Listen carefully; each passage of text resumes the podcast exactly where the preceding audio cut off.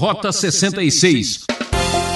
Nos últimos 200 anos, por exemplo, o que surgiu de grupos de pessoas, de profetas, de gente dizendo que eles são a última revelação máxima de Deus é coisa que a gente não vai dizer que não está escrito, porque está tudo escrito, né?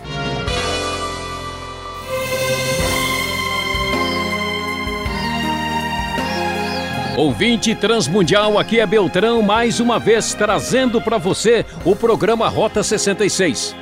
Nossa expedição segue firme na série Evangelho, explorando o livro de Mateus que chega hoje no capítulo 24, que apresenta um sermão profético de Jesus. E o professor Luiz Saião comenta esta declaração enfática com o tema Será o fim do mundo? No mundo cheio de miséria, fome, guerras e terremotos, qual a explicação para tudo isso? É, você já sabe, ouvinte, do jeito que as coisas estão caminhando, não restam dúvidas de que estamos nos aproximando da conclusão da história. Mas ainda dá tempo para se preparar melhor. Confira. Chegando a Mateus capítulo 24, nós já estamos aqui adiantados na cronologia da vida e do ministério de Jesus. Você tem acompanhado e pôde ver muito bem como Jesus, a partir do capítulo 20 de Mateus, tem sido gradualmente cada vez mais rejeitado pelos líderes religiosos de sua época, e agora Jesus já está na sua última semana lá em Jerusalém, nos momentos finais ali antes da sua crucificação. E neste momento nós temos aqui o último discurso de Jesus no Evangelho de Mateus, e neste discurso, também chamado o discurso eh, do Monte das Oliveiras, Jesus vai falar sobre um tema escatológico, ou seja, sobre as últimas coisas. Vamos então observar o texto. Jesus saiu do templo enquanto caminhava, seus discípulos aproximaram-se dele para lhe mostrar as construções do templo. E Jesus então diz: Vocês estão vendo tudo isso? eu lhes garanto que não ficará aqui pedras sobre pedras, serão todas derrubadas. E, tendo-se assentado no Monte das Oliveiras, os discípulos dirigiram-se a ele em particular e disseram: Dize-nos quando acontecerão essas coisas e qual será o sinal da tua vinda e do fim dos tempos. Naturalmente, a curiosidade dos discípulos é saber mais sobre o fim do mundo. Quem não quer saber sobre o fim do mundo? Todo mundo tem essa curiosidade e isso não é diferente no caso dos discípulos de Jesus, que já aqui são os principais ouvintes do que Jesus tem falado nesses últimos capítulos de Mateus. Então Jesus começa a dizer o que vai acontecer. E a primeira coisa que ele sinaliza aparece no versículo 5 Muitos virão em meu nome dizendo eu sou o Cristo e enganarão a muitos. Vocês ouvirão falar de guerras e rumores de guerras, mas não tenham medo. É necessário que tais coisas aconteçam, mas ainda não é o fim. Nação se levantará contra nação, reino contra reino, haverá fomes e terremotos em vários lugares. Tudo isso será o início das dores. Então, ah, eles os entregarão para serem perseguidos e condenados à morte, vocês serão odiados por todas as nações por minha causa. Naquele tempo, muitos ficarão escandalizados, trairão e odiarão uns aos outros, e numerosos falsos profetas surgirão e enganarão a muitos. Devido ao aumento da maldade, o amor de muitos esfriará, mas aquele que perseverar até o fim será salvo. E esse evangelho do reino será pregado em todo o mundo como testemunho a todas as nações e então virá o fim. Então, meu prezado ouvinte, preste atenção. Muita gente virá dizendo que é o Messias, que é o Cristo.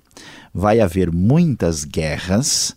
Nós vamos também ouvir de fomes e terremotos os verdadeiros cristãos serão perseguidos e muitos falsos profetas surgirão, juntamente com o esfriamento de muitos cristãos na sua condução de fé. E o Evangelho haverá de ser pregado em todo o mundo. Estes são os fatos relacionados por Jesus ligados ao final dos tempos. Mas a coisa ainda se complicará mais. Jesus então diz que quando vocês virem o sacrilégio terrível, expressão que em outras traduções é chamado de abominação da desolação, aqui a tradução é mais clara que foi falado lá pelo profeta Daniel, quando esse sacrilégio terrível estiver no lugar santo, quem lê, entenda: quem estiver na Judéia deve fugir para os montes, quem estiver no telhado da casa não deve descer para pegar nada, quem estiver no campo não deve voltar para pegar a sua roupa. Esses dias serão terríveis, principalmente para as mulheres que estiverem amamentando. E a oração, conforme o verso 20, é para que a fuga de vocês não seja nem no inverno nem no sábado. E porque vai haver uma grande tribulação que nunca houve desde o princípio do mundo. Se aqueles dias não fossem abreviados, ninguém sobreviveria, mas por causa dos eleitos, eles serão abreviados. E então Jesus afirma claramente: se alguém disser que o Cristo está aqui ou ali, não acreditem, porque muitos falsos profetas vão surgir. E atenção, eles vão fazer grandes sinais e maravilhas tão impressionantes que seriam capazes, talvez, até de enganar os próprios cristãos. Diz o texto, se possível, para enganar até os eleitos. Tão surpreendente que isso será. Jesus nos avisa, nos diz: olha, eu os uh, avisei antecipadamente. Então, se for dito, ele está aqui, ali, no deserto, na casa, não acreditam, porque assim como o relâmpago sai do Oriente e se mostra no Ocidente, assim será a vinda do Filho do Homem. Onde houver um cadáver, aí se ajuntarão os abutres, mostrando que esta vinda de fato será uma realidade incontestável e será algo que poderá ser percebido a partir desses sinais. E olha que a coisa vai complicar. Será o fim do mundo? Meu querido ouvinte, tudo indica que sim. Imediatamente após a tribulação daqueles dias, o sol escurecerá e a lua não dará sua luz, as estrelas cairão do céu e os poderes celestes serão abalados. Então aparecerá no céu o sinal do Filho do Homem, todas as nações da terra se lamentarão e verão o Filho do Homem vindo nas nuvens do céu com poder e grande glória. Ele enviará os seus anjos com grande som de trombeta, e esses reunirão seus eleitos dos quatro ventos de uma a outra extremidade do céu. Finalmente, depois de todos esses sinais que mostram sinais dos relacionamentos problemáticos entre os homens, sinais na própria natureza, uma espécie de uh, sinal cósmico de que o tempo do fim se aproxima, e os sinais da fragilização da própria fé, com tantos falsos cristos, falsos profetas e tantas complicações na área religiosa, então finalmente vem o próprio Senhor Jesus voltando na sua segunda vinda para buscar a sua igreja verdadeira, os seus eleitos. Portanto, é necessário dar atenção ao que Mateus 24 nos diz. E o texto diz: ó, Vejam, aprendam a lição da figueira. Quando seus ramos se renovam e suas folhas começam a brotar, vocês sabem que o verão está próximo. Assim também, quando virem todas essas coisas, saibam que ele está próximo às portas. Eu lhes asseguro que não passará esta geração até que todas essas coisas aconteçam. Os céus e a terra passarão, mas as minhas palavras jamais passarão, para que ninguém imagine que isto é uma coisa que talvez seja uma opinião de Jesus ou uma coisa exatamente assim muito simbólica. Jesus diz: "Olha, preste atenção porque esta advertência é verdadeira". Agora, depois de ouvir tudo isso, a gente fica pensativo e imagina: puxa, então eu preciso tomar um cuidado. É melhor eu deixar o meu emprego, é melhor eu abandonar o meu estudo, acho que nem vale a pena, do jeito que o mundo está difícil, está complicado, já é o fim mesmo, é melhor eu até desistir do casamento que eu marquei para o ano que vem. Mas veja só, prezado ouvinte, como é importante estudar a palavra de Deus. Olha só, o versículo 36 diz: preste atenção. Quanto ao dia e a hora, ninguém sabe, nem os anjos dos céus, nem o filho, senão somente o Pai. Como foi nos dias de Noé, Assim também será na vinda do Filho do Homem, pois nos dias anteriores ao dilúvio o povo vivia comendo e bebendo, casando-se e dando-se em casamento, até o dia em que Noé entrou na arca e eles nada perceberam até que veio o dilúvio e os levou a todos. Assim acontecerá na vinda do Filho do Homem.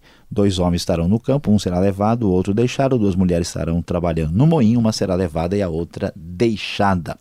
O texto então nos mostra que o dia e a hora são desconhecidos. Todo mundo que sugere saber ou que quer adivinhar a data da volta de Cristo está equivocado conforme Mateus 24.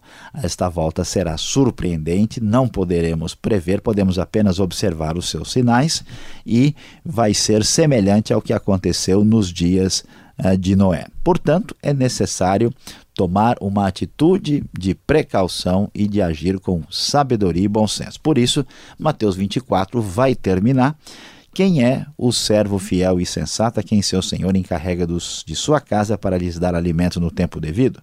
Feliz o servo que o seu senhor encontrar fazendo assim quando voltar. Garanto-lhes que ele o encarregará de todos os seus bens. Mas suponham que esse servo seja mau e diga a si mesmo: Meu senhor está demorando. Então comece a bater em seus conservos e a comer e a beber como os, com os beberrões. O senhor daquele servo virá num dia em que ele não o espera e numa hora em que não sabe e ele o punirá severamente.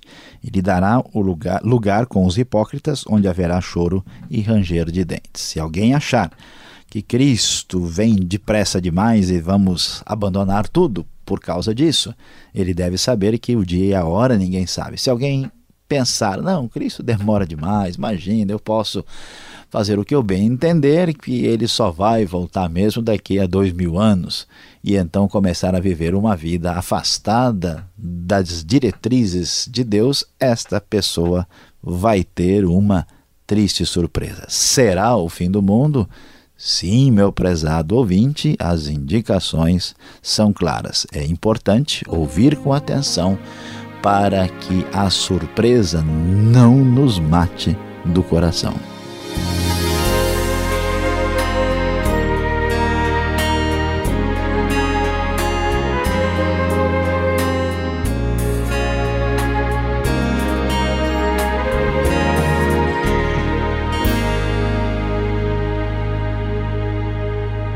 Já voltamos para a continuação deste estudo. Este é o programa Rota 66, o caminho para entender o ensino teológico dos 66 livros da Bíblia.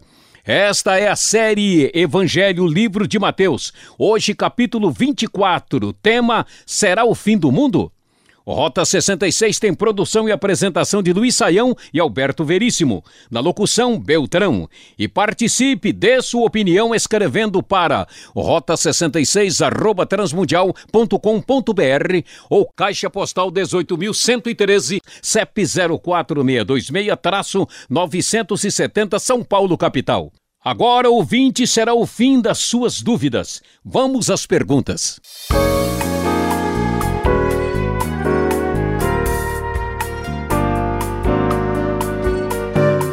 Seguimos agora com as perguntas antes do fim do mundo. O professor Luiz Saião nos socorre aqui nesse texto. Muita gente afirma que esse capítulo 24 de Mateus se refere à época do Novo Testamento, de Jesus. Mateus fala daquela geração ou ele fala do, do fim do mundo lá para frente? Olha, pastor Alberto, na verdade, é, essa complicação ela é compreensível, porque o texto a de Mateus nos fala sobre a vinda de Jesus, dando uma ideia de uma coisa mais distante, mas, ao mesmo tempo, ele parece sugerir uh, certas coisas ligadas à, àquela época. Então, muita gente entende, por exemplo, que os que estiverem na Judéia fujam para os montes, no verso 16, uh, tem uma relação com o que aconteceu naquele tempo. Como é que a gente deve entender essa questão? Ah, ah, nós, quando pensamos sobre a questão da cronologia, pensamos a partir do nosso ponto de referência, dentro do nosso calendário. Na Bíblia, essa questão é vista de uma outra maneira. Existe o que a gente chama do tempo escatológico, né? do, do tempo da intervenção divina. Isso já acontece no Velho Testamento né? e também acontece aqui uh, em Mateus e, e em outras passagens do Novo Testamento. O que se vê é o tempo escatológico vindouro. Então nós não temos certeza absoluta. A grande maioria do capítulo 24 é uma referência ao final dos tempos mesmo, mas muitos estudiosos entendem que algumas coisas aqui pode ser referência, como com certeza é, pelo menos assim, quando Jesus diz que ah, logo no começo, né, que eh, não ficará aqui pedra sobre pedra, serão todas derrubadas, não tem dúvida que é a destruição do templo que aconteceu no ano 70, né, pela invasão das tropas romanas.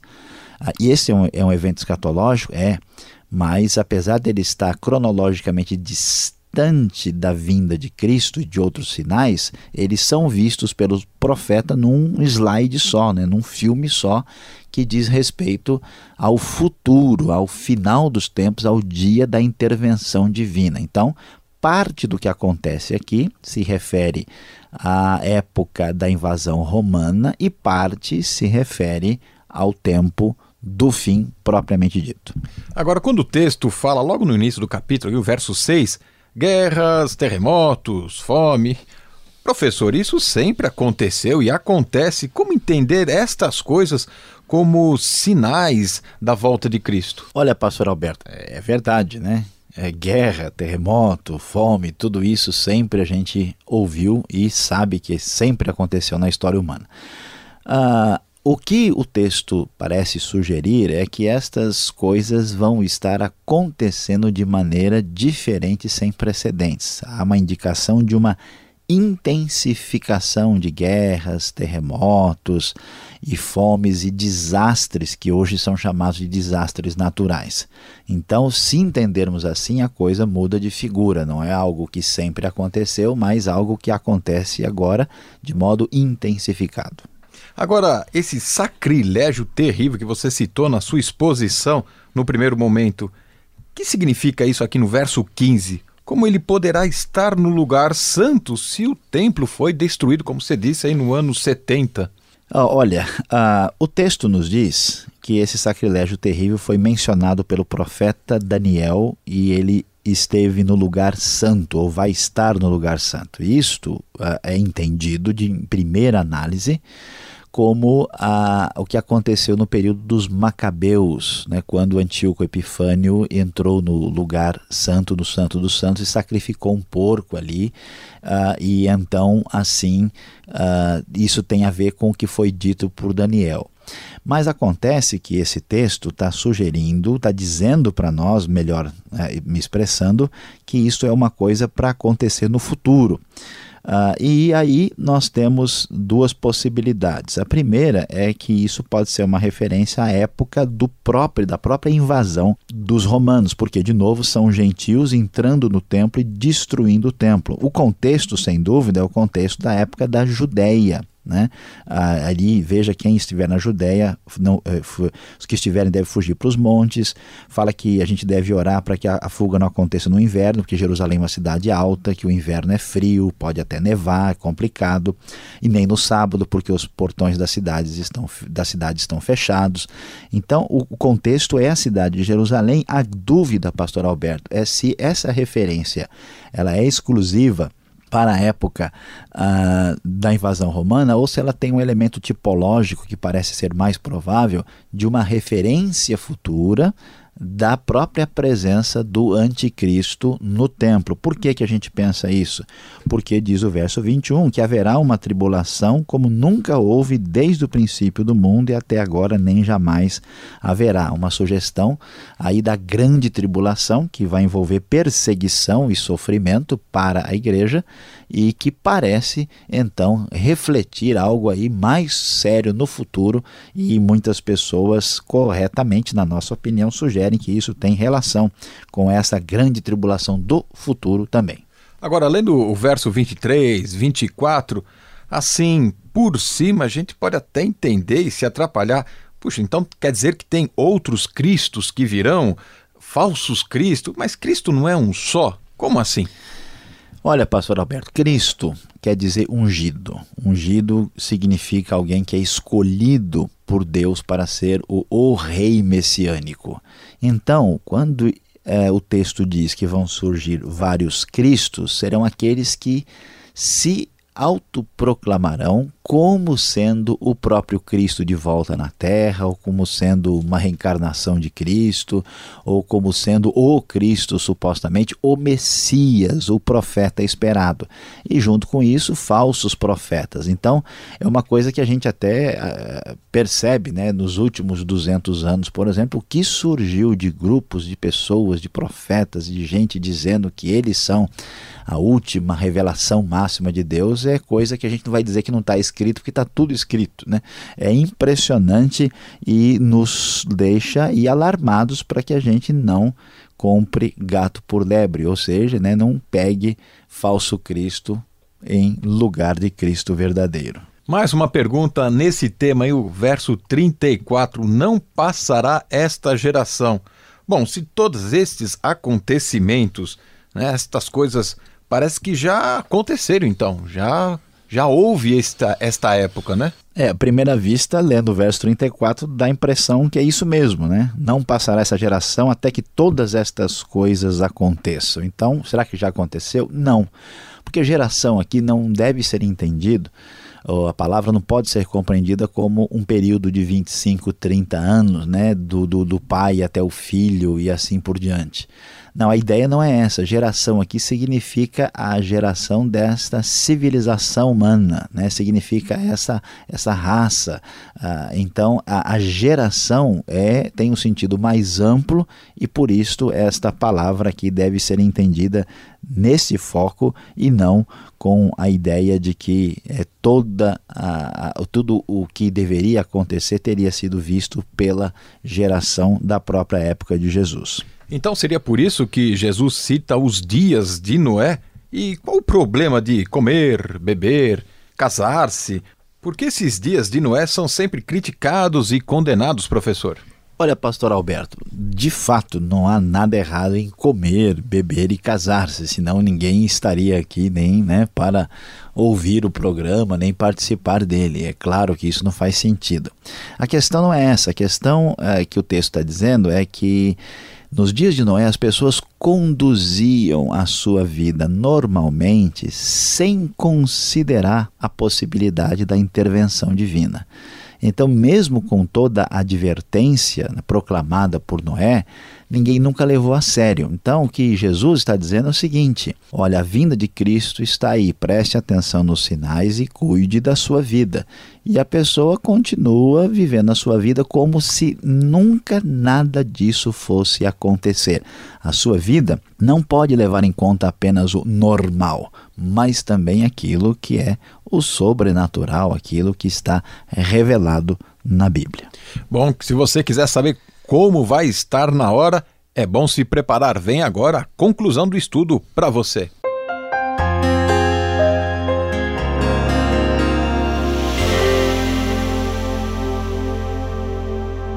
Hoje no Rota 66, nós estudamos o capítulo 24 de Mateus. O nosso tema foi Será o fim do mundo? Você viu o famoso sermão profético de Jesus falando sobre o sinal do fim dos tempos e as suas advertências sábias a respeito daquilo que nós estudamos na escatologia. Diante de tudo que lemos, aprendemos e aqui pudemos estudar, meu prezado ouvinte, é necessário afirmar com a Bíblia que a vinda de Cristo é fato. Não podemos desprezar as advertências da palavra de Deus. Já que tudo isso é uma realidade, é preciso estar preparado de verdade.